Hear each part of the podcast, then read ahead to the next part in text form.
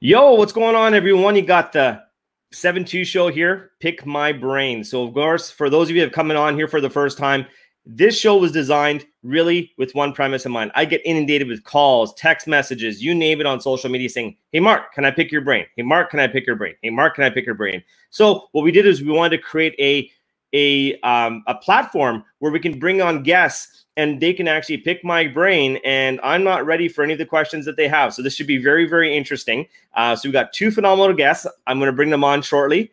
But first you got to see the clip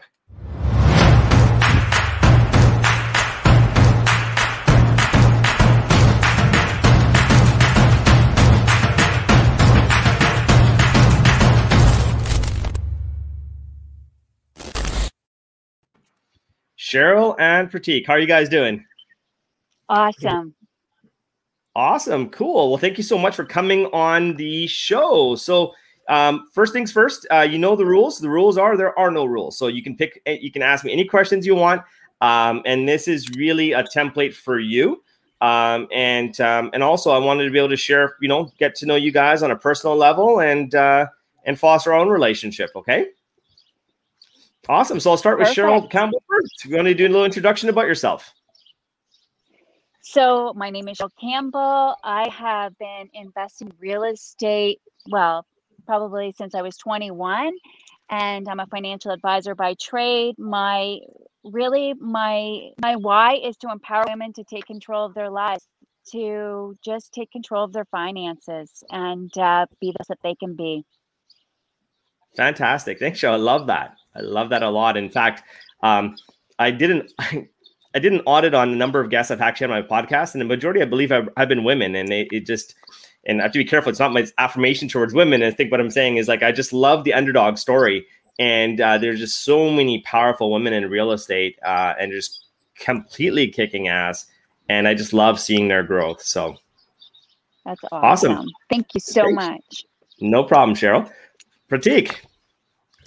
Hi, uh, hi, my name is Pratik Chandwani. I've been investing uh, since 2017 in across GTA, a little bit on in the west, like London. Uh, I had Windsor at times, uh, but predominantly uh, I did re- pre-construction since 2018. Um, when, when I invested in 2017, I had a few challenges which you know made me do my mindset shift. Mm-hmm. My background is a computer science. I'm a software engineer, analytical person uh, by trade, and yeah my, my goal is to achieve financial freedom so i can spend my time doing something bigger not work for money right? I will make my money work for me and enjoy my time. Love it. Awesome man. Love it. And by the way folks i met uh, Pratik last week. I actually happened to be in downtown toronto. All of a sudden i thought i was getting in trouble by security because um, i was trying to get into a parkade and uh, i look around the corner and you know Pratik's there and he goes are you seven two um, so that's how that connection oh happened, right God. in downtown Toronto. So oh pretty cool, right? and here we are today. Yeah, absolutely. I spotted awesome. I spotted Mark from my car, and I, I was like, okay, I've seen that person on social media, and then you know all this did uh, started coming to my mind. I was like, okay, I need to go and say hi. Uh, especially in the pandemic, we've missed that, you know, in person connection yeah. and touch. So it was it was just so refreshing to talk and thanks uh, mark you know for uh, you know having a word with me on this you know side of the street for 15 minutes and even sahas i think our uh, partner. So thank you so much. No problem man. I appreciate you. Awesome. So we'll start with cheryl with her first question. Okay mark. So i am so excited to uh, be able to meet you in this capacity and to be able to ask questions because I love to hear people's stories. And I think you have a great story to tell. And uh, I've I know a little bit about it, but I just wanted to hear more about your backstory. How did you come to real estate? What I know you were in sales and um, you had a couple of episodes, and I would love to hear more. Sure, absolutely. I actually just did a, a video on this on YouTube, actually, of how I how how this all came about. So my backstory is, you know, I did the typical thing I was supposed to do, what institution wants us to do. Um, you know, you go through school, you go to university, you go to college, and go through that pathway. Um, and in I should say fortunately, unfortunately, um, my student loans lasted longer than my career that I that I chose. Okay, um, so I actually graduated and I actually worked in my field uh, for three months.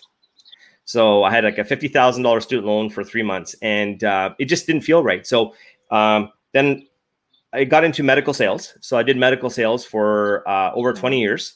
Um, it was high ticket sales. So we were selling ICU ventilators, anesthesia machines, critical care monitors, uh, neonatal incubators. So really high end uh, products and very oops, very niche products as well.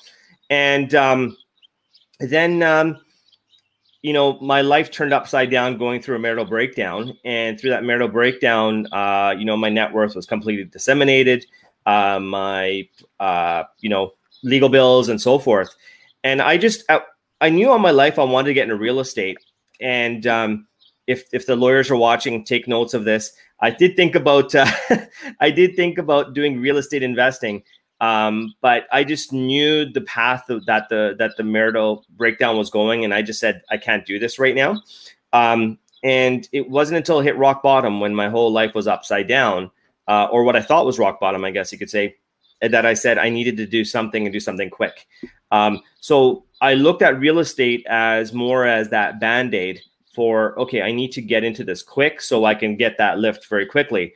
Now, whether you want to call it, uh, you know, making your own luck, or uh, or luck is when uh, opportunity meets pl- preparation or whatever. So I got into real estate and I was able to get in, you know, do it very aggressively. I ended up purchasing like four properties like in eight months, but I did it the wrong way. I did it the wrong way because um, I did it the YouTube way watch a video, you work your butt off, save, get the down payment. I didn't know what joint ventures were. I didn't know what mentorship was. I didn't know what collaboration was.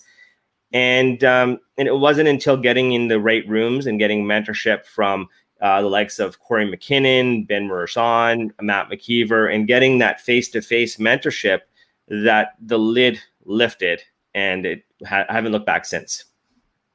So how many years ago was that that you started in real estate? And what what drew you to real estate? Like what was the actual the actual yeah. draw? Um, so my I actually my so I did have a rental property when I lived in Chicago, uh, when we moved from Chicago. So I had a property there. We had we had to move, we had like 30 days to move. It was just a real nasty situation. Um, and so I was uh, we were forced to move out of Chicago. Um, the company made a, a, a, decision to shut down its office there. Um, just in the midst of going through a separation. So the whole world just went really upside down. Um, so we had a property there we were renting, but it wasn't being rented like a business or like a business. We just had it there. It was like a band aid. Um, and um, so my first property that I bought here in Canada in terms of an investment property was November 1st of 2019. No, 2018. Oh 2018, 2019, wow. 2018. Yeah, so not that long ago. Three years ago. Yeah, no yeah, kidding. two years ago. Yeah, two and a half years ago. That's amazing. Yep. And so, yeah, what have you accomplished since 2018? And I know you have quite a few coaches, which I'm going to bring up later. But uh, how have you done it? How, what have you done, and where are you at right now? Yeah, great question. So, so it wasn't until like so I, I my my real estate investing journey started off um, just based on HGTV. There's really two ways you can get into pro- uh, real estate investing. You can either do flipping or you can do the buy and hold. Um, so I did the buy and hold, uh, and I did that method. But you know, a lot of people will get into real estate investing looking for that financial independence. And yes, you can absolutely do it through real estate investing, but the question is, is when do you want to have that financial independence? And that was something that I didn't, I wasn't aware of. So if someone says, "Hey, I want to have ten thousand dollars a month to you know replace my income or whatever it is," I mean, and in this marketplace, if you're only doing about two hundred dollars a month of cash flow, that's a that's a that's a, a shit ton of properties. So um, what I quickly realized, and then I took uh, took some time off work, wasn't you know a lot of stress and that kind of stuff, and I realized I can't I can't do this. Like how that's a lot of properties, and I know what it took just to get those four properties by myself. So it wasn't until mentorship explained to me about the difference between active income and passive income. So making the pivot to towards more active income, which is going to be your flips. It's going to be your um, you know the the off market deals. It's going to be your wholesaling and so forth. Um, and that's that's the path that we we made a pivot towards. It was more that active side. And with that, uh, awesome. and I tell a lot of investors that is if you're looking to replace, you know, your job or whatever it is, jump onto the active side first. Take that that that those funds and then repivot them to the passive side. So if you're doing flips, are you doing them yourself? Do you have a team? How did you start with your first flip? Yeah, so handy? Yeah so that's the best part is like and i and I, I just i just did it, it- it's the parallels with this is I, I just did a video yesterday on youtube and i talk about the um the best sale i ever made was a sale i never got was a sale i lost. Um so so with that i had to fail in, in order to learn. So my first flip was a complete catastrophe um because i was ill-equipped and i didn't have the right team around me and i wasn't um you know the right fit for it so what we quickly pivoted and learned, hey, let's put a team around us, um, and instead of focusing on the how, focus on the who. And now our role as in the flip business is we come in as the passive partner, and then we have the active partners that bring us the deal. We assess it. My business partner, myself, we assess it to see if it's a right fit for us. And um, and instead of just taking the whole grape, we want to share that watermelon. That's awesome. So did you have to build up some equity in order to become the passive income? And how long did it take you to do that? No? Oh, No, you, know what? With that, the, the thing about that is, yeah, you have to have equity for sure and that kind of stuff. But the one thing is, is that we've quickly learned is you use your money to invest in yourself, and you use other people's money to invest. Um, just like the banks do, right? That's what they do, right? So just do what the banks do. And so, and that's basically what we did was, you know, we went very aggressively. We still are uh, actively uh, aggressive with respect to raising capital and so forth for our projects. And we've just aligned ourselves with some key partnerships with whether it be money lenders, different products, and so forth for flip product. Uh, you know, and I think a lot of people, what they'll do is they'll look at one aspect. They'll look at, oh, the cost of borrowing is too high. If if you're borrowing at thirty percent money, but you're making forty percent on that money, you're still making a spread of ten points. It's still a good deal. So I think a lot of people they get held back by that, and we don't look at that. We're just we want to grow. That's amazing. So you feel that there's enough money for everyone. There's Always. definitely you're in yeah, absolutely. Very good. Always, always. So I'm going to bring Pratik on here, but is that helpful for you? Absolutely, absolutely. Thank you. Uh, no problem. We'll bring Pratik on here. Hey, man. Hello. Some great questions. So good. Ah, to those are great questions.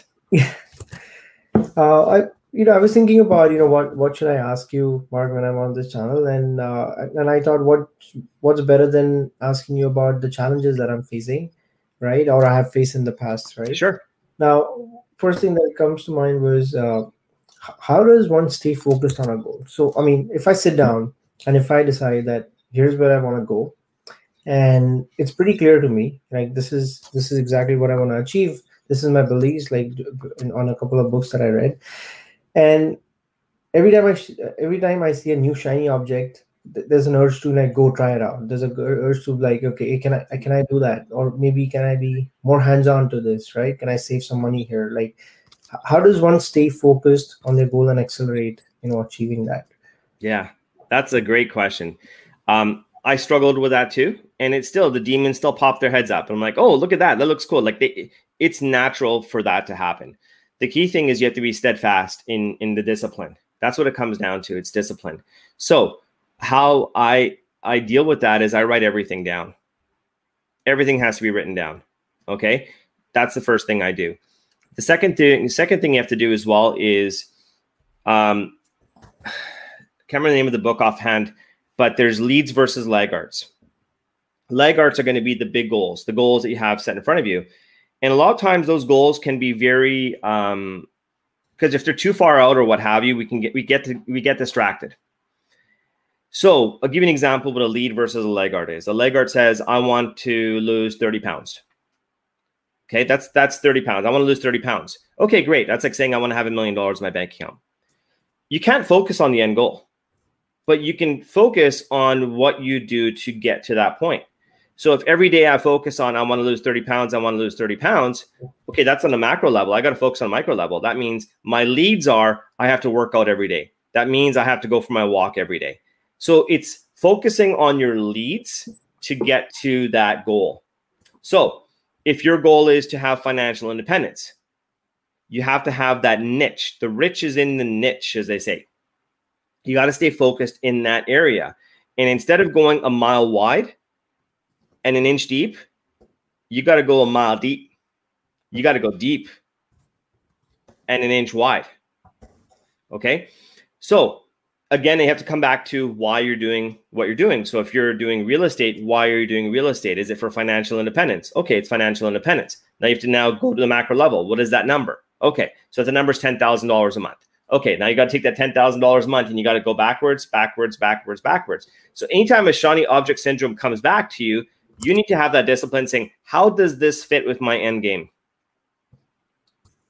If it doesn't, it's only a distraction like this is simply my opinion. This is not scientific, so I hope I don't get sued for this. simply my opinion. The demise of BlackBerry. The demise of BlackBerry was is they got out of their niche. They I, they owned the market when it came to their smartphone. They owned it. And you know what? They got distracted. They started watching what Apple was doing. Apple came out with the iPad. And what did they do? and they came out and they saw the iPhone. So they came out with the Storm. And the Storm was a flop completely. It was their touch turn touch tone uh, touch tone um, touch screen version of, of of of BlackBerry. Then they had the Storm too, and then they came out with this BlackBerry tablet which is a piece of crap. And and then on top of that the owners wanted to go buy an NHL team and move it to Hamilton. So what happened was is they got they, they didn't stay in the niche so they got off target. I mean, they had the cell phone that was used by the president of the United States of America for how safe it was, and they decided to go after Apple. You just you just don't go after Apple. It's like a shoe company saying I want to go after Nike. You don't do it. So, anyways, that's so I hope that said some light for you. Is you have to focus on your end game, and you have to remind yourself of what that end game is every day every morning and every night you have to remind yourself why are you doing this yeah uh, thanks for that absolutely. Break it down and what i'm hearing is like have smaller goals like have a bigger goal but smaller goals to reach it. It's um it's it there's a, a thing called hop theory. Um uh, ben Mershon, one of my mentors had mentioned to me it's hop theory. So you, instead of going for these big hops you have to have these little micro hops. It's psychologically we just need a checklist that we could just check things off. That's like a win for us. So have these little micro hops. So instead of saying, hey, I need to um, buy a property, I want to buy a property today. You could say, hey, I'm going to focus on making 10 phone calls today. I'm going to talk to some wholesalers today. I'm going to talk to some realtors today. I'm going to talk to some money partners today. Mm-hmm. Okay. Sounds good. Awesome. Cool, Cheryl. That was pretty good. That was awesome. That was awesome. Okay, I would I know you have more than one coach. So, is that correct? I do. I have multiple coaches, yeah. yes. Okay, good. And okay, one question is how do you have time to, you know, just talk with all those coaches and how does that set you apart from somebody who maybe just has one coach? Because I have been considering getting another coach just in a different area and I'd love to hear what sure. you have to say. Absolutely. I'm I'm a big big proponent of coaches, of course, and mentorship. Yeah. Um, a year and a half ago, I was like most people saying, "I don't need a coach. Why would I spend money on a coach?" It was the best investment ever made um, because when you invest in your in your mindset and you invest in in getting into smaller rooms and investing to be the dumbest person in a room, that's the only ROI you have control over. It's the only return on investment that one has control over. So, and what you're doing is you're pay, you're paying to play. What I mean by that is you're paying to get the right answers, and it's about compression of time. So I look at compression of time because th- there's only one resource in this world that is finite, and it's not oil. It's not you know. It is time. We don't have time what happened a second ago we don't get back so how we need to find a way to compress that time So you mean we got my good friend Jeff Weibel just popped in with the with the comment. Good morning, Jeff. Um, so compression of time. So if that means I need to get in a room with someone like Jeff and I got to pay to be in that room, but I can get the answers quickly. And what I'm doing is I'm paying to get their wisdom and experience to navigate waters I've never ever been on. Okay. So I think a lot of people they focus so much on the how and they get stuck in analysis uh, paralysis instead of focusing on the who. Okay. So to answer your question, why have multiple coaches? I've come to realize I'm a high performance individual. I'm a high perform like a high performance vehicle. So you look at an F1 vehicle, it's high performance. You just don't got one coach. You don't have only one team. You got a special you got specialists on the tires, on the brakes, on mm-hmm. the engine, on the hydraulics, on the aerodynamics. You look at a hockey player, you look at Michael, you look at basketball, you look at all, all like the high performance and success stories. They have multiple coaches. It's not just their head coach. They have their they have a massage therapist. They have a nutritionist. They have a dietitian. They have um, everybody on their team that are going to be the elite, the elite to take care of them and making sure that they are running at high performance. The aspect people say is well, one is they look at cost. Um, yeah, and you have to assess that. And I'm not saying you have one has to have multiple coaches. Get one. Start with one, and you'll find how easy it is after that. Um, if you look at the cost, that's one's own scarcity, right? The second thing is um, time. How much time? Um, you have to make time. It's time for yourself. Like this morning, I woke up at 5:45 this morning. It's a Saturday in the morning. I slept in a bit. But 5:45 in the morning, I read for about 45 minutes. I'm reading Winning by Tim Grover. Uh, my parents are here visiting. I, I, went downstairs. I woke up my mom and said, "You want to go for a walk? Let's go for a walk." And just you know, so you have to. It's so you have to make time for yourself. I'm blessed um, in that I got multiple coaches, right? And so, um, so you know, I had uh, Corey McKinnon, as I said, right? Um, I have had Matt McKeever. I've had Ben Mershon. Tim Storey is one of my coaches right now um, and uh, and he's phenomenal. And he's so you look at I have real estate coaches, I have business coaches. Tim Storey is a life coach. He's a life coach that is that works closely with Oprah Winfrey and and and and and uh, Robert Downey Jr. and all these different things. And I'm not doing it from the star power. I'm doing it because he's dealt with people have dealt with some real shit that is simply magnified because they're on a public stage. So I need that. I need that guidance. I need that coaching. And then I have other business coaches like Judge Graham and Matt Manero, part of Burn the Ships. They're out of Dallas. Um, so I invest heavily in that, and I've just seen the the the fruits of of the labor of being in these rooms. That's awesome. Thank you. No problem. I'll bring Pratik back on here. Hey, brother. Hey, that was so powerful. And I, I'm always impressed how you surround yourself with these key people that are helping you be successful, helping you to achieve what you're what you're wanting to achieve. Mm-hmm. And and that is exactly what I'm what my next question is. Um, how, how do you how do you surround yourself with such people? How do you do you have a filter? Like do you do some kind of test? I saw a couple of videos where you talked about transactional versus transformational, and I think about it, and I absolutely agree. At times, transactional and is not really relationship building for a longer term but transformation is it's really really partnership to achieve a common goal and and value is a two-way street right? As you said in a couple of your videos. It just and and the reason i asked this question is um, this is based on my personal experiences. I've, I've i've been in situations where my realtors also my competitor he's bidding against the same property let's say or or my property manager looks at every opportunity as a money making opportunity. Mm-hmm. just give me lip service and not really do the work. In, in, eventually causing me money to you know fix stuff. And and more than you know these people helping me become successful or achieve my goals they've always been like time wasters or you know more you know they cost me more money. Like mm-hmm. and i wonder how do i change that? How do i like do i have a filter that i can you know understand or read people better? Or Mm-hmm. How do I get in the right? Like, how do I just get into the right circle? Like, you've always talked about such amazing people around you. Sure, uh, great question. Um, Mike Tyson says it best, right? Everybody has a plan until they get punched in the face. Um, so, and and it's going to happen, right? Because you just don't know until you start speaking to someone or start, you know, engaging with one and so forth.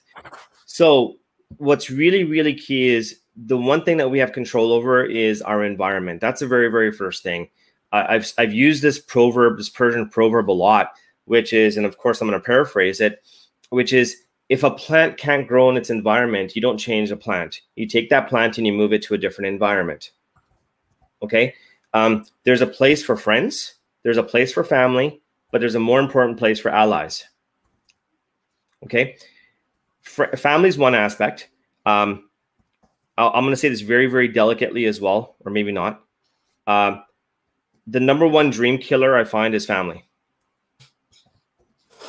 The aunties, that are that are apparently going to say don't do this because if you don't become a doctor the aunties are going to talk. What are they going to think? Part of my expression and for those indians on here you know fuck the aunties. They have their own problems. They got their own kids and they're worried about what the other aunties are thinking. So fuck them okay. Two the second area of dream, dream killers are friends Okay. You're going to have a few close, close friends that you know that will take a bullet in your back, but they're not going to kill your dreams. But the majority of the rest could potentially be there. Three, and most importantly, the ones that are going to help you catch your dreams are going to be your allies. You have to surround yourself with allies. For, I'll, I'll, give you a good example of how to really look at this. If you're working out and you want to lose weight, and your friends say, Hey, let's go grab a drink, skip your workout. It's okay. You went yesterday you can go tomorrow. Is that an ally or is that simply a friend? And it's simply saying, that's okay, you worked out yesterday. Here's your participation ribbon, which I believe the participation ribbon and the participation trophy has destroyed society as we know it. These, these freaking children, they have no fight in them because they expect everything. Okay. An ally is going to say, seriously, you're going to go with your buddies. You want to lose 30 pounds get to work. So you, allies bring you accountability. Account, accountability partners are going to be the ones that are going to help you get across the finish line. They're going to be the one breathing down your neck and saying push, push, push, push.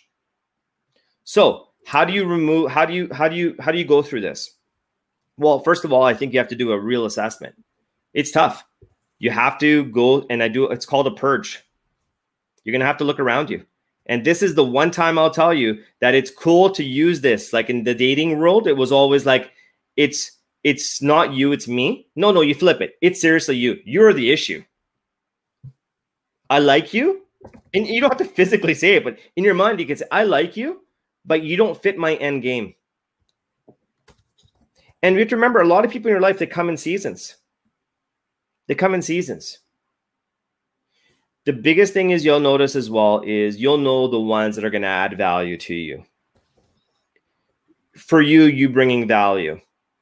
And that's where the transformational relationship occurs. The transformational relationship is where the accountability comes in. Because why else would an accountability really, uh, an ally really care?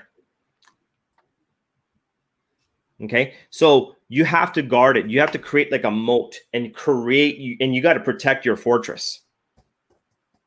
I've been burnt so many freaking times. It's unbelievable. And I and I still get burnt. But I get burnt because I'm taking action. You just don't know until you get in a room, right? You just don't know. But so I tell people don't be afraid, but also be vigilant. That that helps. Uh, thank you, Mark. I'm what what I heard was uh, do an assessment purge. You know, who's not really uh, fitting my end game, right? And everybody has their own place, and I should be looking at it, looking at that relation from that kind of perspective. So my friends have a place, my family has a place, and uh, my power team, uh, so say, for real estate has a thing to do. And if they're not, then I probably need to course correct, right? Absolutely. Absolutely. So protect protect your environment, and there's nothing wrong with that.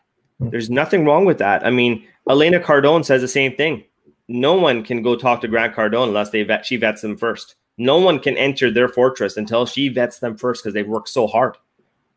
Some people may look at that saying, well, that's conceited. But the other side is, wow, look like they're protecting themselves. Whether someone likes them or not doesn't matter. Protect the house. No pun intended. Okay. Awesome. Hey, Cheryl. How, how did you get so smart? You are you're a wealth of information and great advice. Gosh, this is awesome. Thank you. So I know you read a lot, a lot. So I'd love to hear about your books, and I've seen them posted. But um, you are busy. I, I feel that you're so busy with everything that you're doing, and you really. How do you time manage? I guess that that's a good question. And um, what do you do in your downtime? And mm-hmm. when do you have downtime? Sure. Um, okay, so time management is something I still struggle with um, because my probably my attention deficit disorder. I'm just go go go go go. I cannot sit still. I cannot. If I sit still, my legs are shaking. I'm like my mother. Um, and just um, so what I what I do is I've had no choice but to live out of my calendar. Uh, everything goes on my calendar. Um, I wish I could. I, I I'd be lying to you if I said I had this all figured out. There's mm-hmm. many times where I violate my own time. I violate family time, and and that's something I'm working on improving. But the key thing is putting it in the calendar. So, and you know, my team knows if it's not in the calendar, it doesn't exist. So everything has to go in the calendar, um, especially when you're so busy because things are going to fall through the cracks, right? Um, time batching is very, very important. Time batching is very critical because what happens is, and I think it was um, Corey that taught me that, Corey McKinnon, is that if you go to just ramp up to get into that state and then you do it and then you get that next distraction next task. And you can imagine you're losing if you have to do four ta- different tasks in a row and are two four different things. So for example if i'm doing social media a flip a buy and hold and let's just say uh, social media i'm losing about an hour of just that ramp up ramp down ramp up ramp down. So it's very very important to do time batching. So, for example, when I'm, you know, I had an amazing podcast yesterday with um, with Ryan Holtz, which is coming out, and that was just time batch, and I put that time in there. I, I spend some time before I, I do my preparation. Um, you know, I have Tim Storey coming on my podcast. Same thing. It's going to be set in time, and I just set that time, that window in between, the window after, um, and that's really going to be key. So, time batching is going to be critical. Um, one thing I'm actually getting a lot better at is is saying no if it doesn't fit, you have to say no. If it doesn't fit, like even for example, my partner Zara, if she wants to go with some friends and go hang out, and I just doesn't fit my thing, said no offense, I just want to chill at home, and she's okay with it. That's good. It's learning to say no about things. Very that, helpful. Okay. Yeah, very awesome. helpful. good, good. I'm glad to hear you don't have it all figured out as well. That's awesome to hear. yeah. yeah, we the thing is, and I I don't think anybody does. Like, you know what? And like I'm reading a book right now by Tim Grover. It's called Winning. And I love it because he actually has a section on there about balance.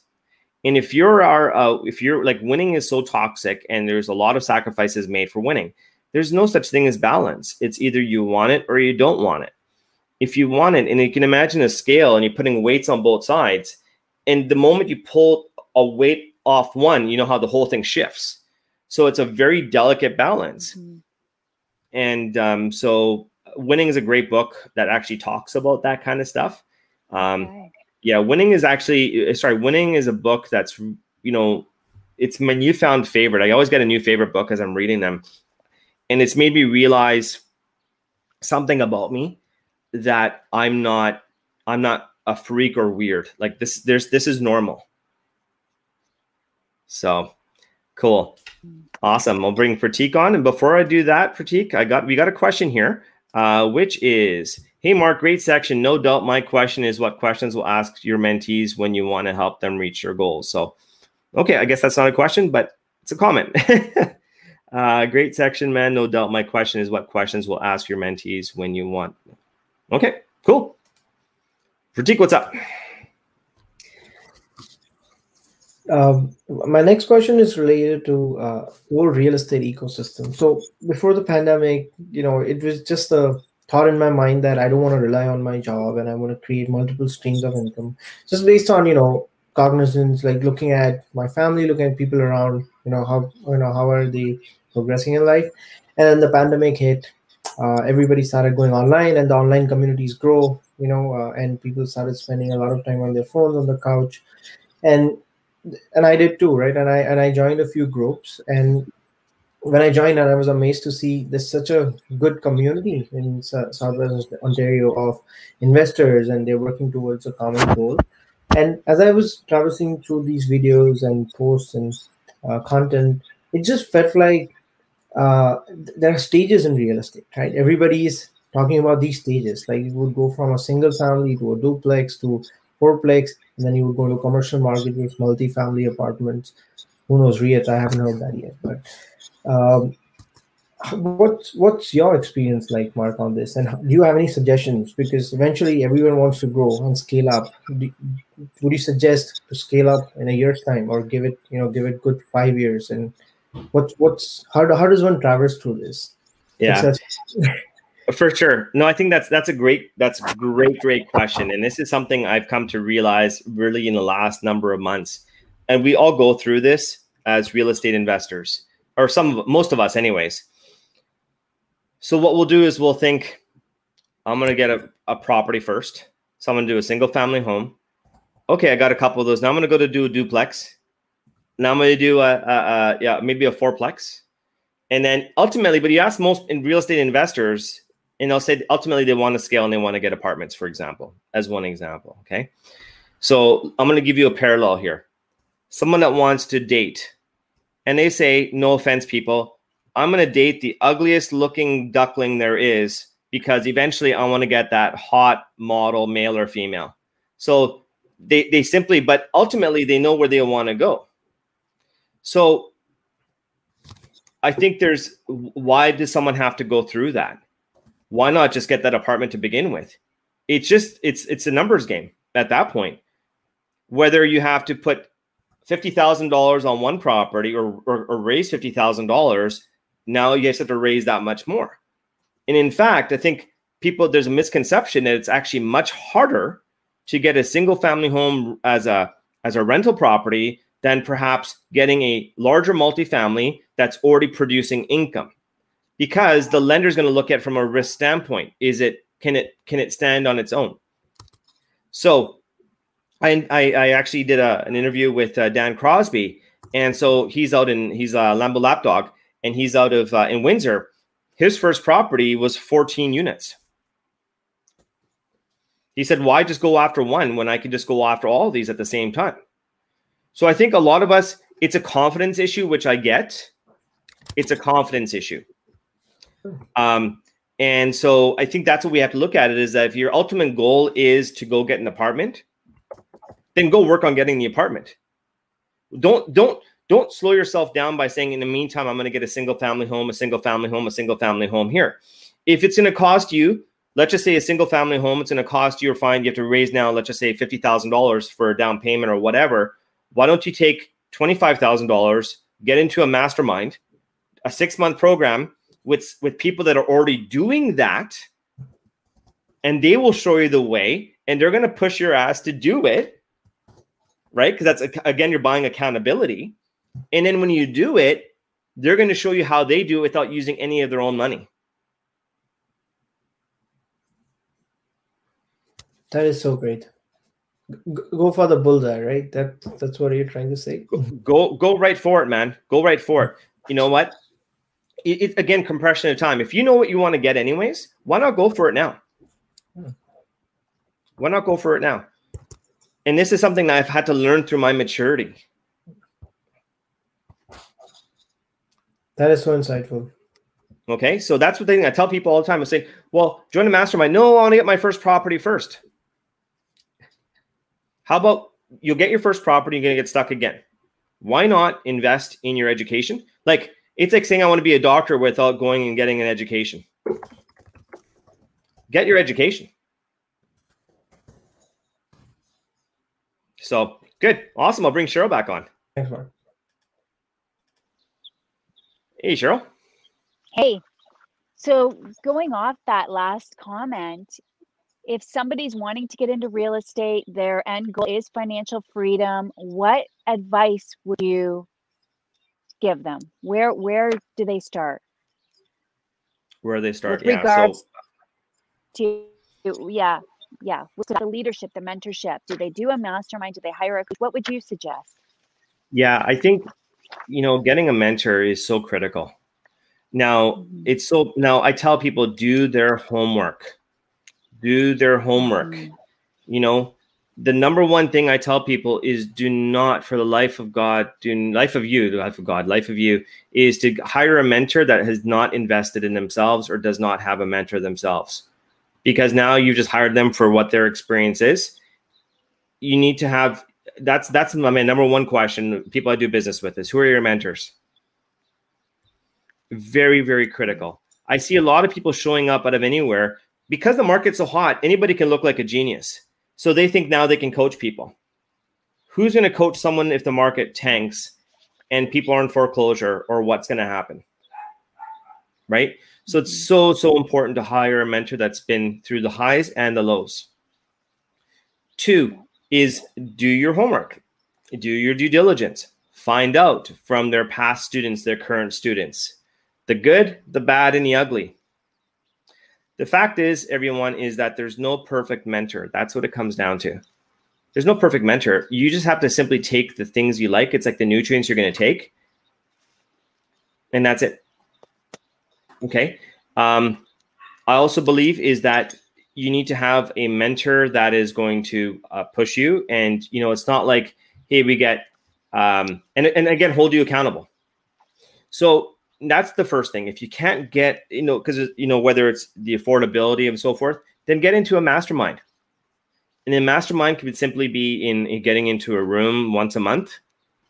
You may have to pay, you know, some money to join a room for two days, but it's about the network. 3 Mhm. is get into a meetup group. And yeah, you know, I know that's it's it's COVID and that kind of stuff, but I also know that there's some underground meetups also happening as well. So and- use use social media. You know, there's a there's a gentleman, Dwayne Becker, uh, amazing dude, and he he studied me. He like it was almost like he was stalking me, and he said, "I know you go and exercise at five o'clock in the morning, so I'm gonna bring coffee. I'm gonna hunt you down." And he showed up, and we went for an amazing walk.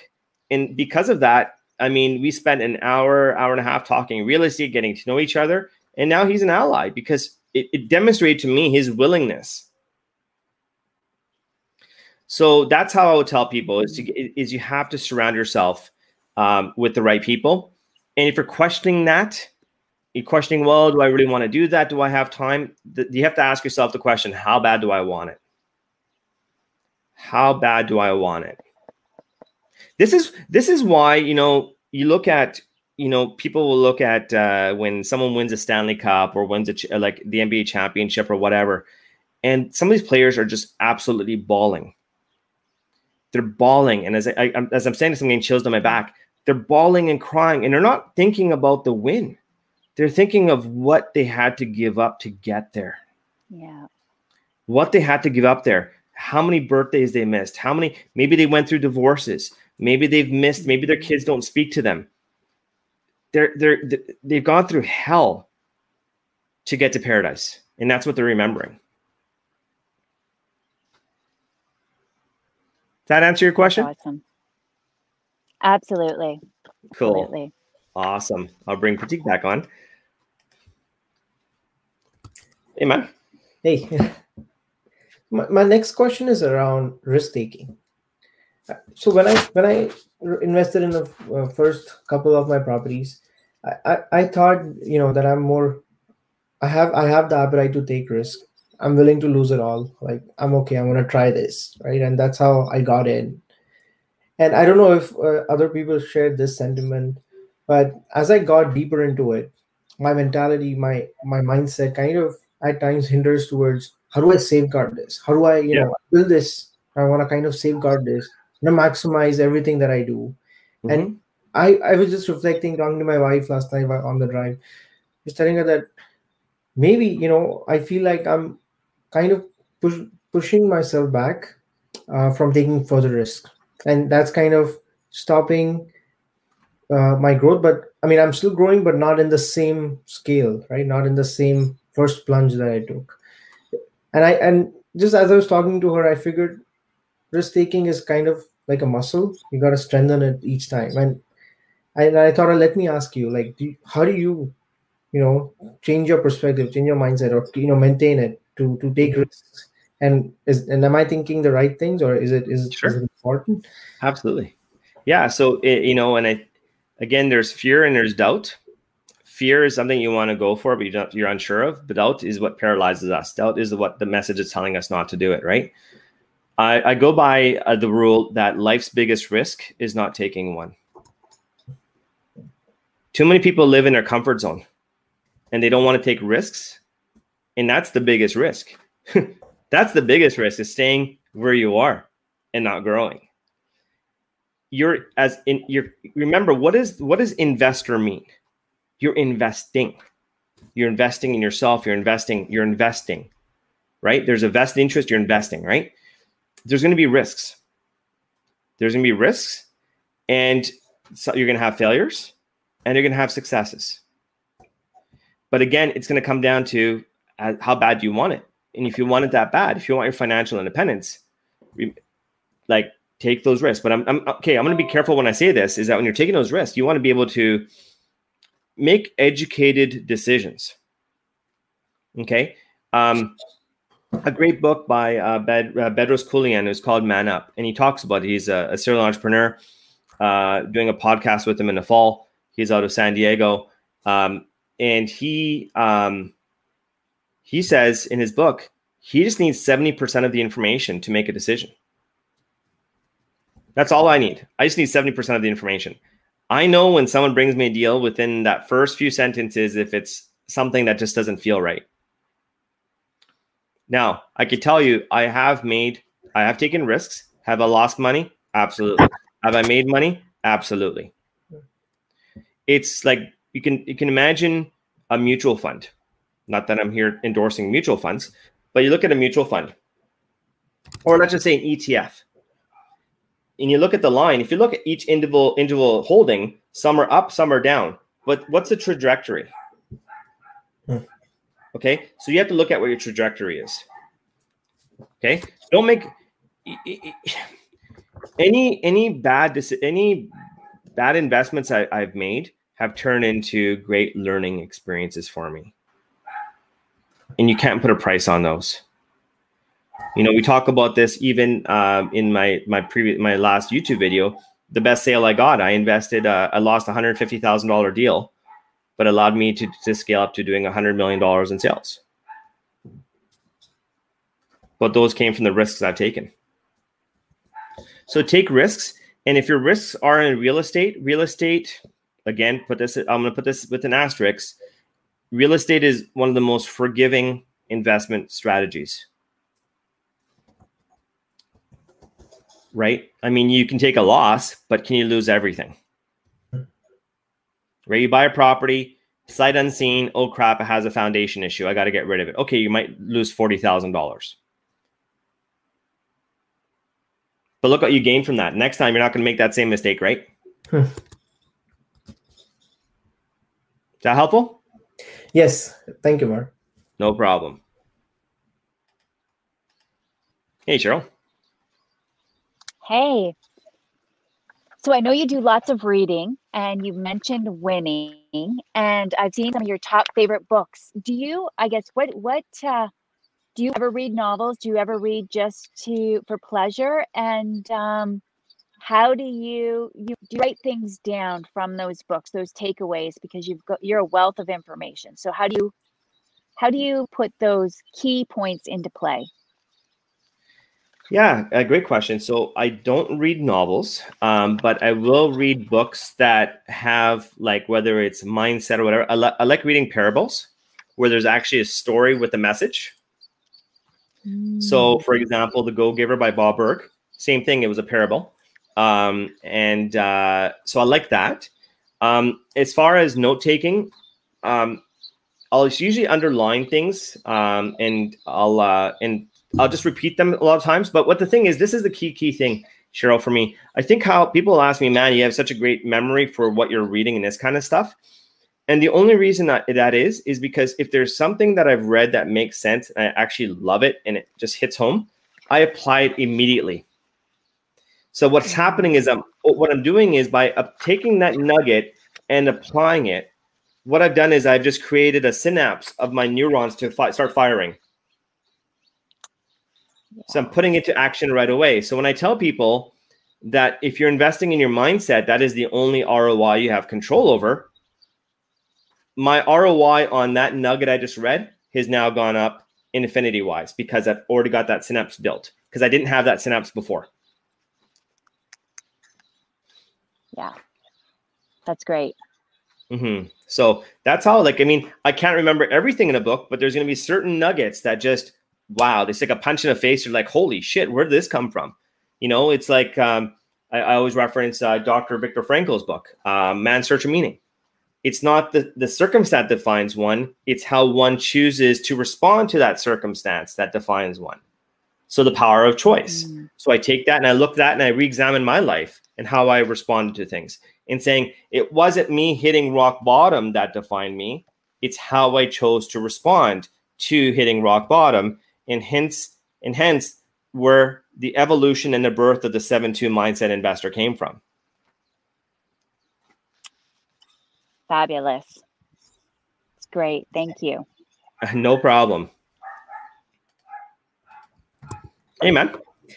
Thanks, Mark. Uh, I'm a big fan of that book, Man's Search for Meaning, uh, and some some deep horrific things from the Holocaust, but uh, the whole wisdom in it, right? Uh, it it depends on how you look at a situation, and that's how you know you can train your mind, uh, you know, to get a different perspective, come out better. Yes, and and and the seven two mindset, absolutely. Uh, you certainly are a, a wealth of knowledge there's so much wisdom here, uh, Mark, and you're very highly inspiring to me. I'm just curious, what what what are you gonna do in in 2025? Like, what what would we see you doing in 2025? What's the tra- trajectory for you? I'm curious. 2025. Wow. you know what? Uh, that's a that's a great question. I just I'm working on seizing every day. I just work on seizing every day. I have big ambitions. Uh, uh, one of my ambitions, oh, we lost Cheryl there, but hopefully she comes back. One of my ambitious uh, ambitions is uh, to be speaking on world stages. Okay, so where do I see myself in 2025? I see myself speaking on on on, on grander grander stages. Um, I see myself I, just like when I met you and you came up to me, and I've had people send me messages and saying because of you, I've done this or whatever it is in our life um, I just want to keep on creating impact. Just keep on creating impact. Um, and uh, that's that's all I want, man. I just want to keep on motivating, inspiring others. I don't ask. I don't ask for anything. That's all I want, man. And so that's why I tell people that hey, if you enjoy my content, share it. Mm. Share it. I want to inspire that one person that could be, you know, that has, you know, seriously is thinking about putting a gun in their mouth and they can taste the metal from it. And if they get anything from me, they're going to take a step back and saying, "Holy shit, I needed that." That's what I want. That's so it's not for me to get it's not for me to get this popularity content saying, "Look how many subscribers I have. Look how many followers I have." I just want to impact people. That's it. And and the thing is, and I'm I'm I'm grateful that you're saying there's a lot of wisdom and this kind of stuff. I'm on my life journey, and I'm just learning this. And I feel it's a mistake, and uh, I should say a mistake it, it's a shame if I'm not sharing this. It's a shame. Um, and um, you know, as as as my one of my as Tim Storey said to me and my coach, he goes, "You're," he goes, "Mark, you're uncommon. Like you are uncommon. Like that's the thing. Like this is your your mission is to, is to is to do this." So, does that help? Yeah, yeah, absolutely. So wish you wish you really good luck with uh, your goals, and uh, it's very kind that you're you know you're sharing all this, uh, Mark. And and as, as I said when I, when we first met, those tidbits, you know, these uh, the directions and the perspectives that you share are so impactful. And thanks for doing so. Oh, anytime, anytime. So what we'll do is we'll bring Cheryl on for uh, a final question, and I'll bring both you guys back on. How's it sound? Sounds great. Great. Hey, Cheryl. Hey, Mark. Uh, I, I uh, of course, I lost internet. Anyways, I just have to say thank you, and I love that you are giving oh, for free this million dollar information that uh, um, we need to share in the world. And I want to thank you for that. If just on your final, the, my final question would be what brought you to this point that you share this information so freely? Is it your life journey? Has do you feel that this is who you were? This is your core value, just to to be of service, to be this person. Where did Yeah. it come from? Well, thank you so much for those kind words. Um, yeah, um,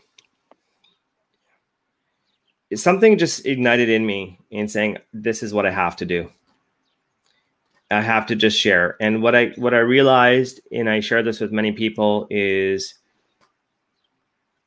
through this through my journey, I realized. And I look at what what is my what is my biggest superpower, and my superpower is my vulnerability my superpower is my vulnerability Mhm. um, and i just want to be able to share with everybody and saying it's okay to be vulnerable it's okay everybody has their own shit so you know people are going to judge you no matter what but that's that's a that's their own reality that's not your reality and so for me so for one is my calling said i needed to to talk openly which i did number two selfishly selfishly speaking, is I do this for me because it allows me to heal by helping others. Mm. This is part of my therapy. So, you know, I hit a real bad place a few weeks ago, um, and uh, and I had people reaching out to me saying, "Hey, Mark, like I need to talk to you now. Like it's bad, it's bad, it's bad." And I could have parked my own issues and said, "I can't do this. I'm dealing with my own shit right now." and I and I made the phone call and just to help people uh, that helped me. So this is why I do what I do.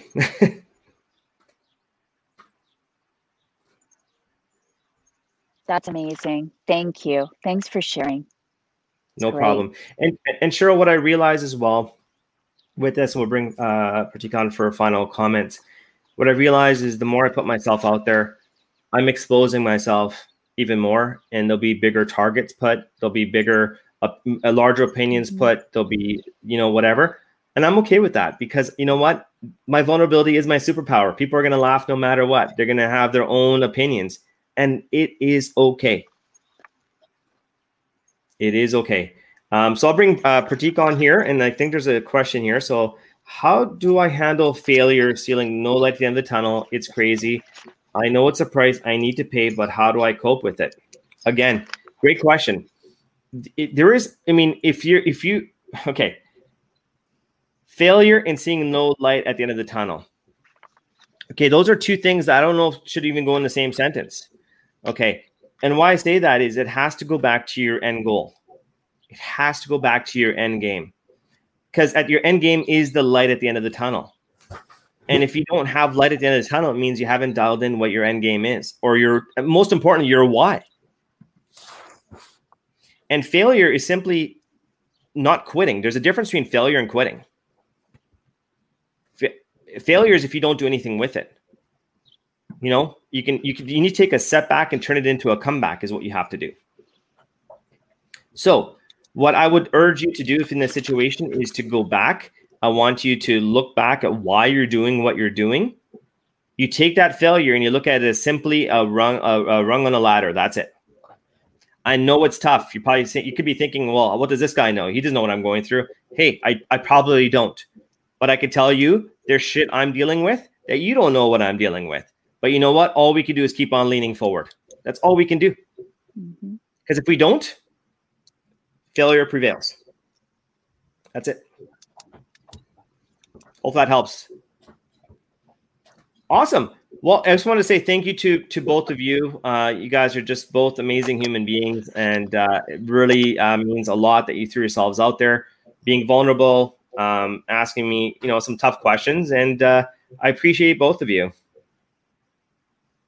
Thank you. This is wonderful. Thank you so much for sharing and being so open and honest.